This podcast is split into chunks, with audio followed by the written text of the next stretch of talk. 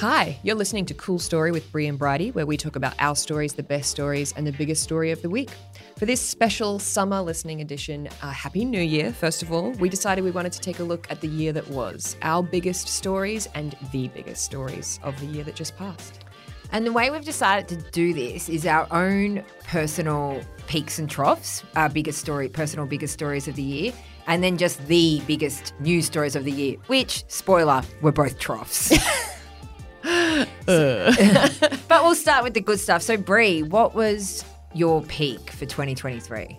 I don't want to do that thing where you remember the most recent things that happened to you more intensely, but I think it's fair to say that getting the endorsements for my novel and starting to hear from people reading my novel has been exhilarating for me in a really unique and special, exciting way. And I think it's because, I mean, you know more than anyone, you work on a book by yourself for such a long time, and you just have to sort of sustain that faith in the art and the faith in the work and that it will somehow miraculously come good and you go through all of these like waves of emotion where you love the thing you're making and you fucking hate the thing you're making and you think it's genius and you think it's stupid and shitty and all of the while it's just you and no one else knows anything about it really.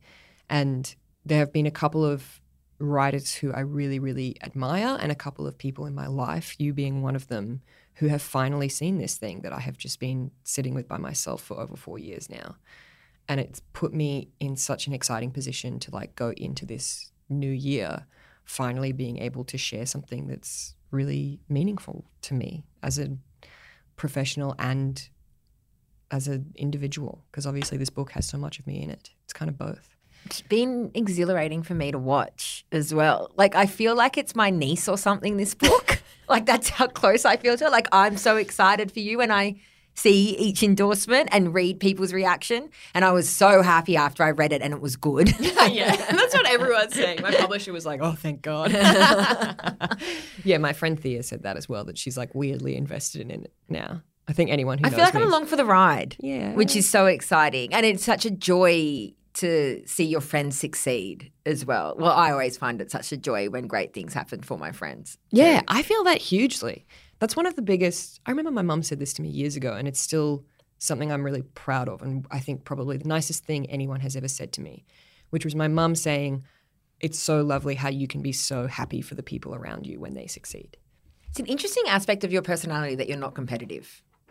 Yeah, or like hyper competitive with myself and yeah, like very but not harsh. with not really with other people, and particularly your friends. And you're definitely the type of personality that could be. yeah, and that would be like rank. when I think Well, it just like, makes your life hard. Yeah, yeah, true. And also though, like I try to be very clear about the things that are and aren't zero sum games. Like people around me succeeding takes nothing from me. Often it like we all lift together. But anyway, so that's I know that's really recent, but that's been a huge, huge peak for me. Uh, and a smaller but deeply affecting peak has been that my dog Judith is finally a dog instead of a puppy.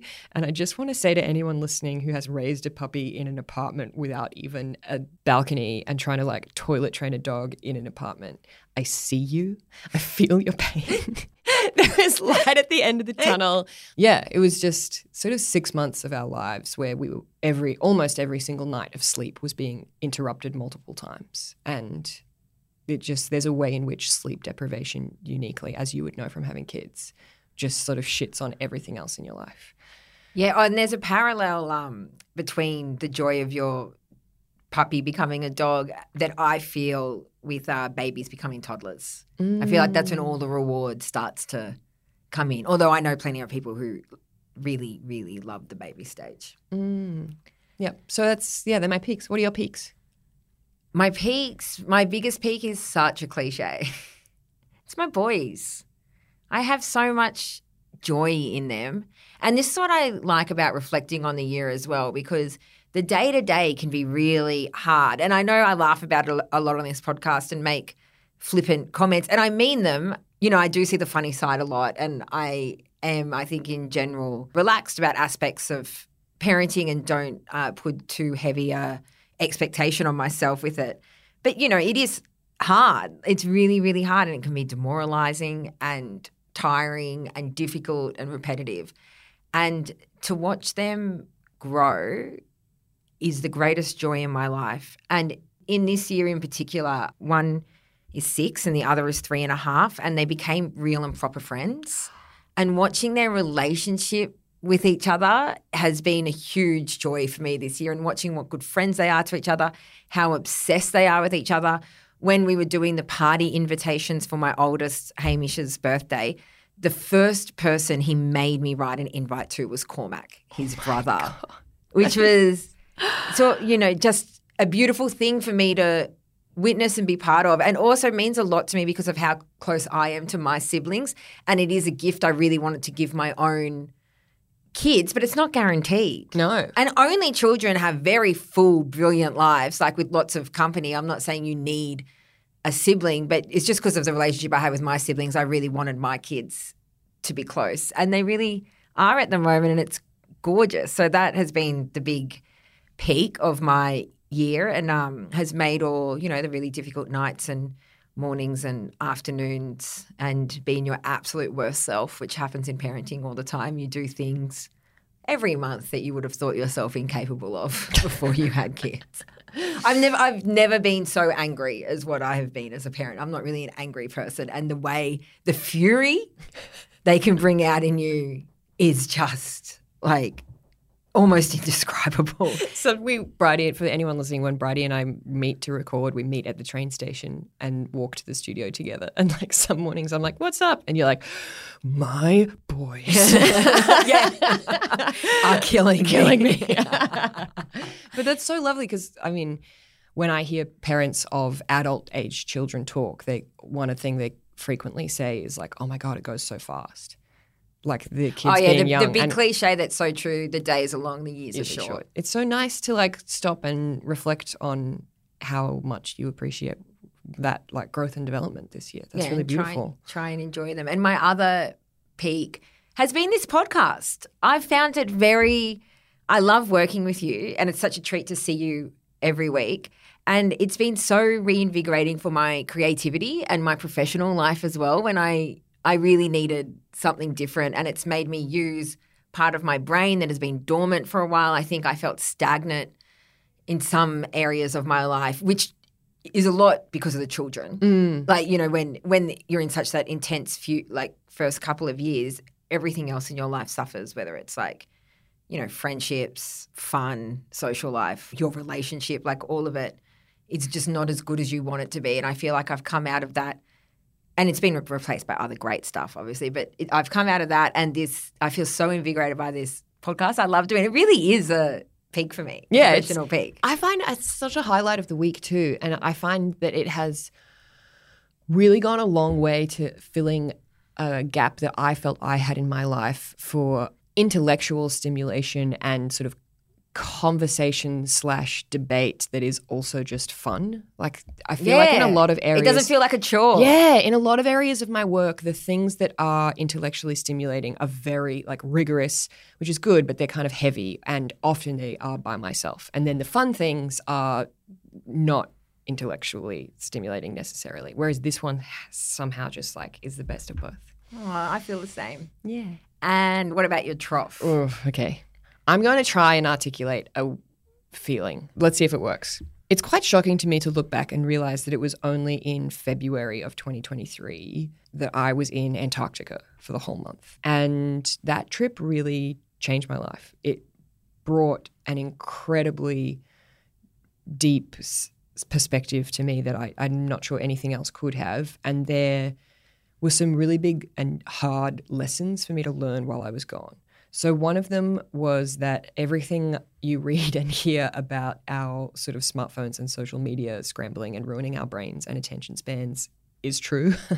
For most of the trip, the four weeks at sea, we were in a complete communications blackout. And it took me a full week to stop reaching for my phone. And then the second sort of two and a half to three weeks before we got back into comms, I reached a level of thinking and feeling that was much deeper than I think I ever have because I have always had a smartphone and social media in my working life.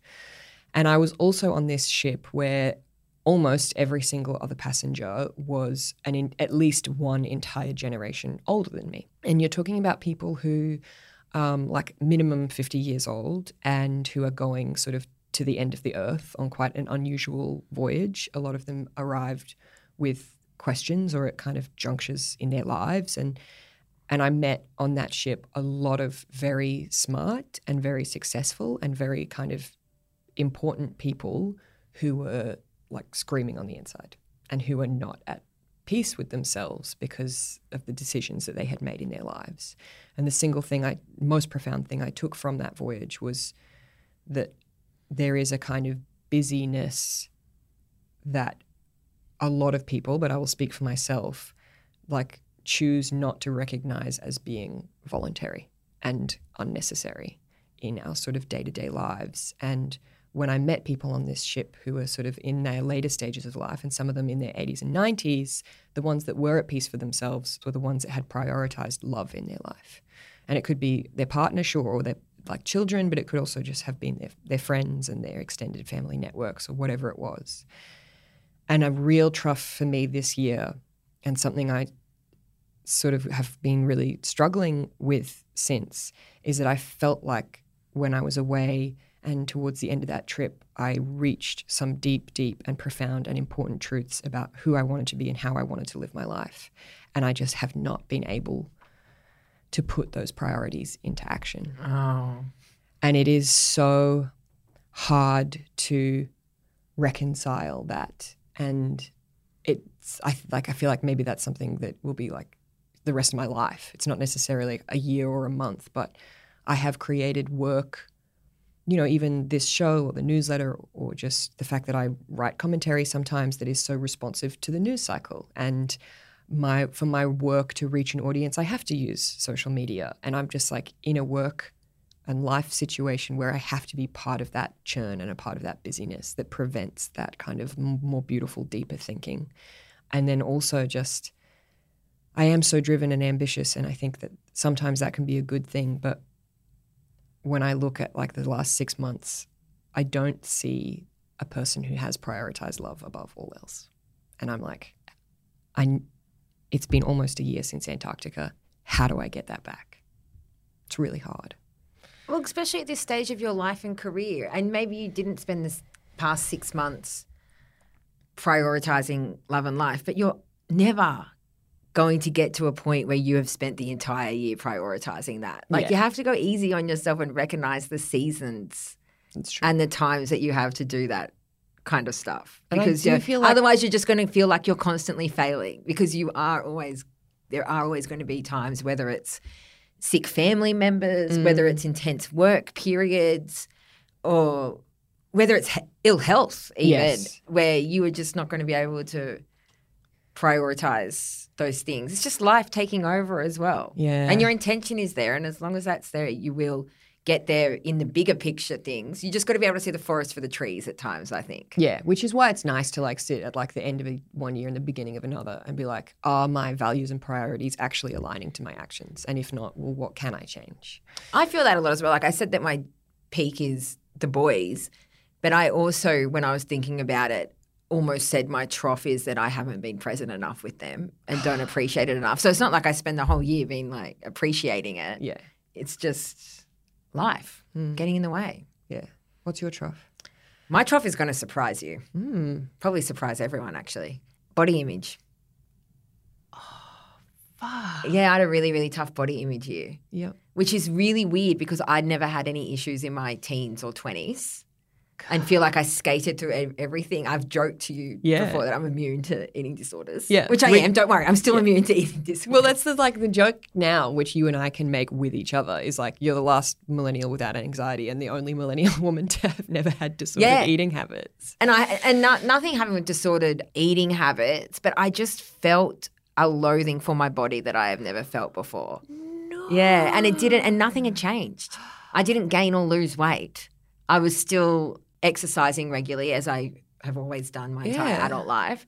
And something just switched where I just had a lot of loathing and I had to self loathing about it. I hated seeing myself in the mirror, hated seeing some not really photos actually, but you would just have these random moments and I had to like talk myself down from it. And then I was talking to my friend Ali about it and she was surprised to hear it, like you're surprised to hear it. You know, I only vocalized it for the first time last weekend.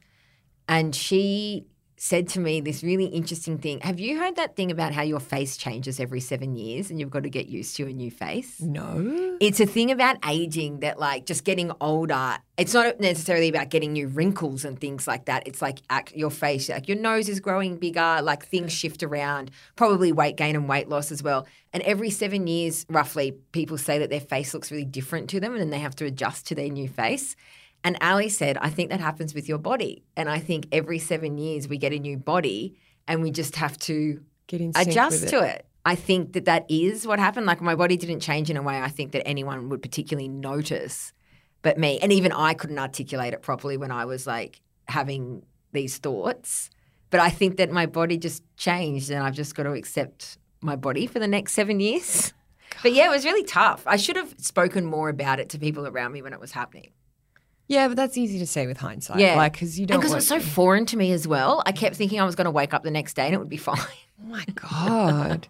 I really, yeah, obviously I think and have written about this stuff, and it makes me fucking furious thinking of the aggregate cumulative hours that brilliant people like you just waste, have to waste because they are made to feel that Oh, way Oh, exactly. And that's Like, what I kept it's- thinking in my head. I'm like, why am I waste? And then you start punishing yourself for that because I'm like, stop Yeah. thinking. Why is your head filled with this? Like, there is so, so much more things to be thinking about. Anyway, that was a trough. My other trough is very relevant to one of the biggest stories of the year, which was, and I think very, very relatable Yes. money.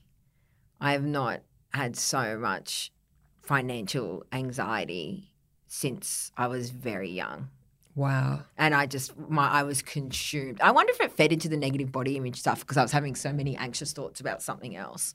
Can't help. Like, yeah, you're just yeah, in a, like, and you just get yeah. into a rut. Oh, just, just obsessed with money. Like, just we just hemorrhage cash. Everything goes up. Whether it was like we rent a house and own an apartment, and my rent went up by like four hundred dollars a month, which was so much, and the mortgage went up as well. Obviously, appreciate the position that I am in there, Yeah. but it's just like I can have- say it's tough. I'm Yeah. allowed to say it's tough. Yeah. And um, school fees, childcare fees, swimming lessons now are $160 a month.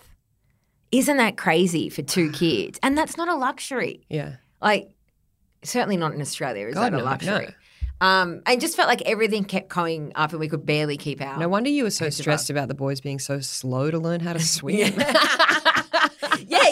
exactly. That's why I was like, is this a scam? They're not like, I learned quicker than this. Anyway, I, I know a lot of people can relate. It was just every everything went up and income did not. I have found as well. So I live.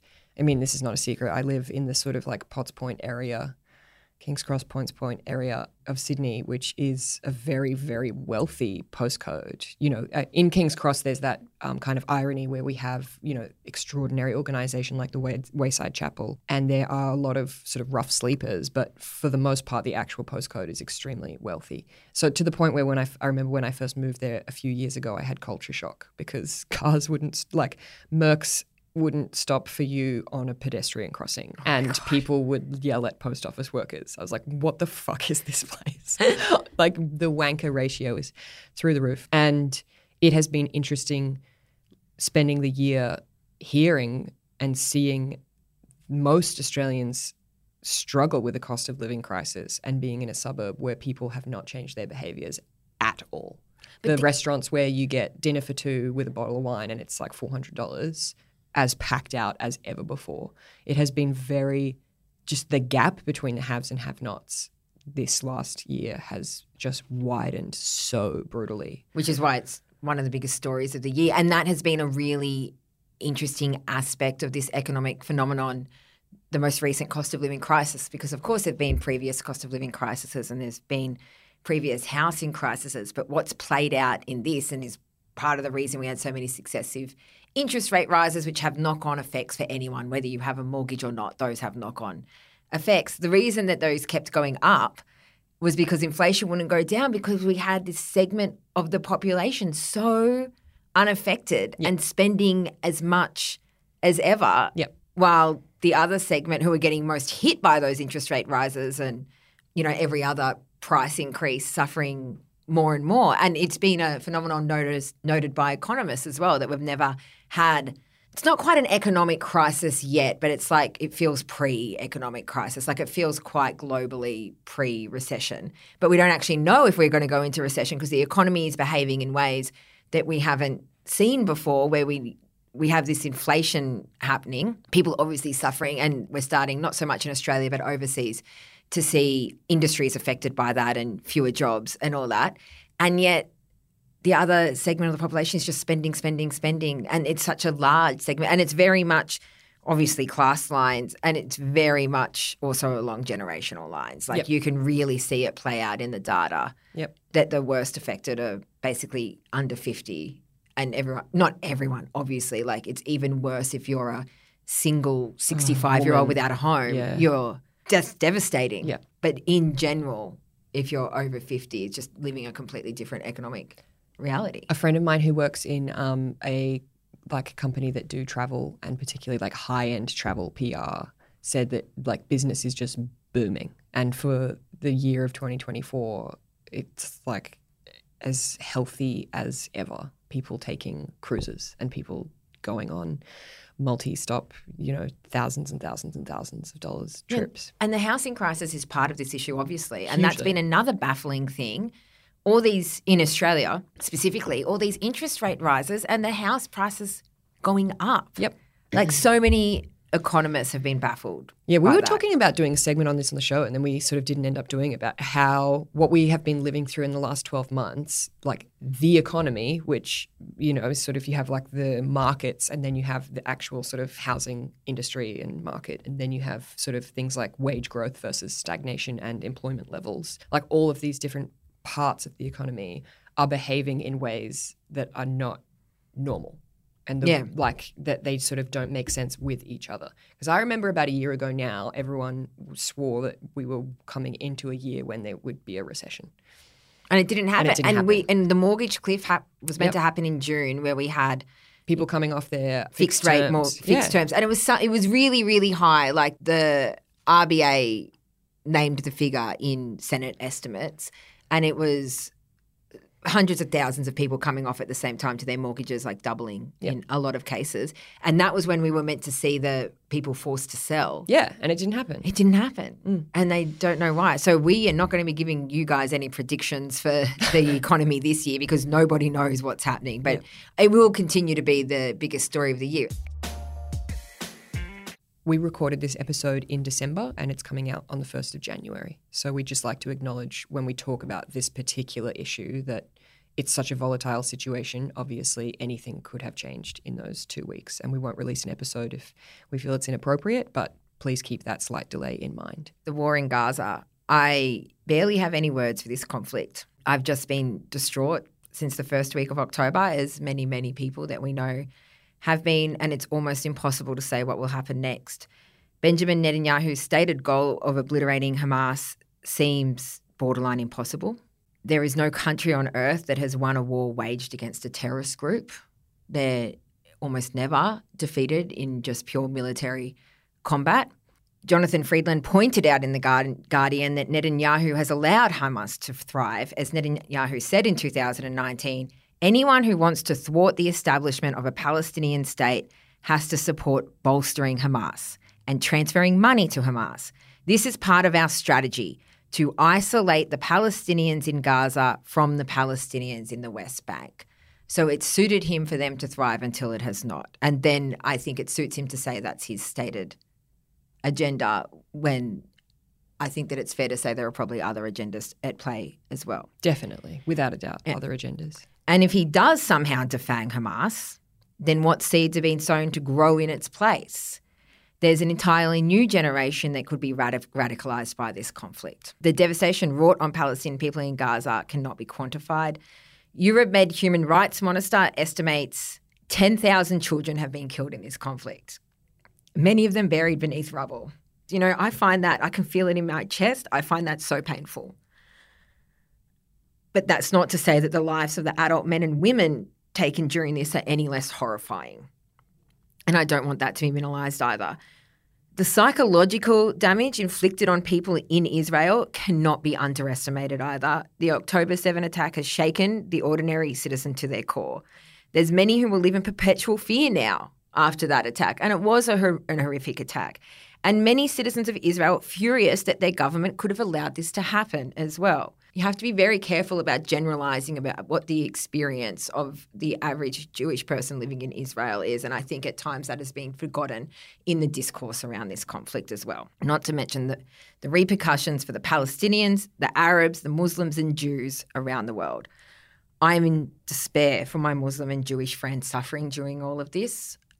Most of them live in Australia, and what they have faced day to day on the street and also within their own families has been devastating. You know, I think that the overarching feeling, particularly in Australia, has been impotence. Yes. For any of us, I have felt so impotent. I've done anything that I can do in my job and also donating money and posting on social media, and it has all seemed so inadequate.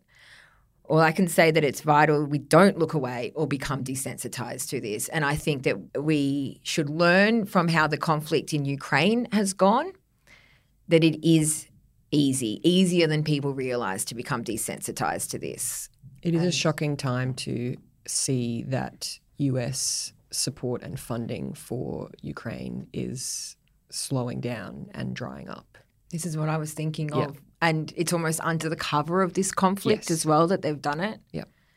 And that's what happens when you move on to the next stage of the news cycle or the next, you know, devastating impact or the next world crisis. And there will be another world crisis in 2024. There almost always is these days. And so we cannot look away. You cannot become desensitized to this. It doesn't feel like there's much that we can do. The two things that I would say that you can do, what I would tell people is to donate money, mm. especially from Australia one of the most effective things you can do is donate money. We will put links in the show notes to organizations where the money is being funneled right where it needs to be because it's also very difficult to donate at the moment because so much humanitarian aid is not being allowed into Gaza. Mm. But there are still things we can do. Legitimate organizations, we've done the research, we will put the links in the show notes. There's a lot to read, and I know it's very overwhelming, and I have read a lot, so it was quite difficult to pick out something to that I recommend people to read if they wanted to know more about this conflict, but also historical context for it. And one of the best things I read was in the New Yorker by the editor, David Remnick. Mm. And it was a long read titled The Cities of Killing. Yep. Yeah, it was... had some incredible perspectives, observations. He was there at the beginning of October as it was all unfolding, but he has been covering this for many, many years.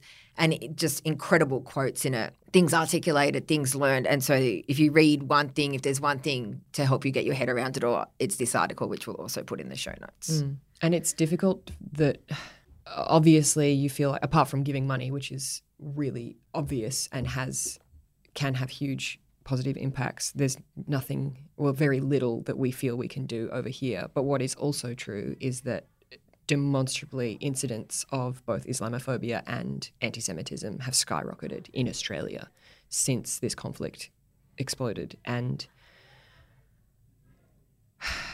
acknowledging what it means that those hates were only ever simmering just underneath the surface, and that all it took was something happening overseas for those pre existing prejudices to rear their ugly heads, and sitting with that and what that means about this country going into this new year, and how we can all try and be a kinder national conversation together is the shared challenge for Australians here and now.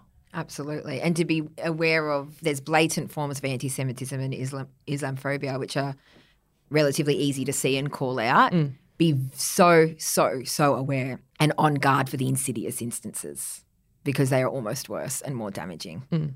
We know that was a really heavy note to finish on, uh, but there was no way we weren't going to talk about it and talk about what we feel and what we can and can't do about it. Uh, we will be back next week with the show that you are more used to. Uh, but in the meantime, may you and the people you love and care about show each other kindness. This episode has been recorded on Gadigal land. Sovereignty was never ceded. And it was produced by the wonderful Sam Davenport. Cool Story is wherever you get your podcasts. See you next week.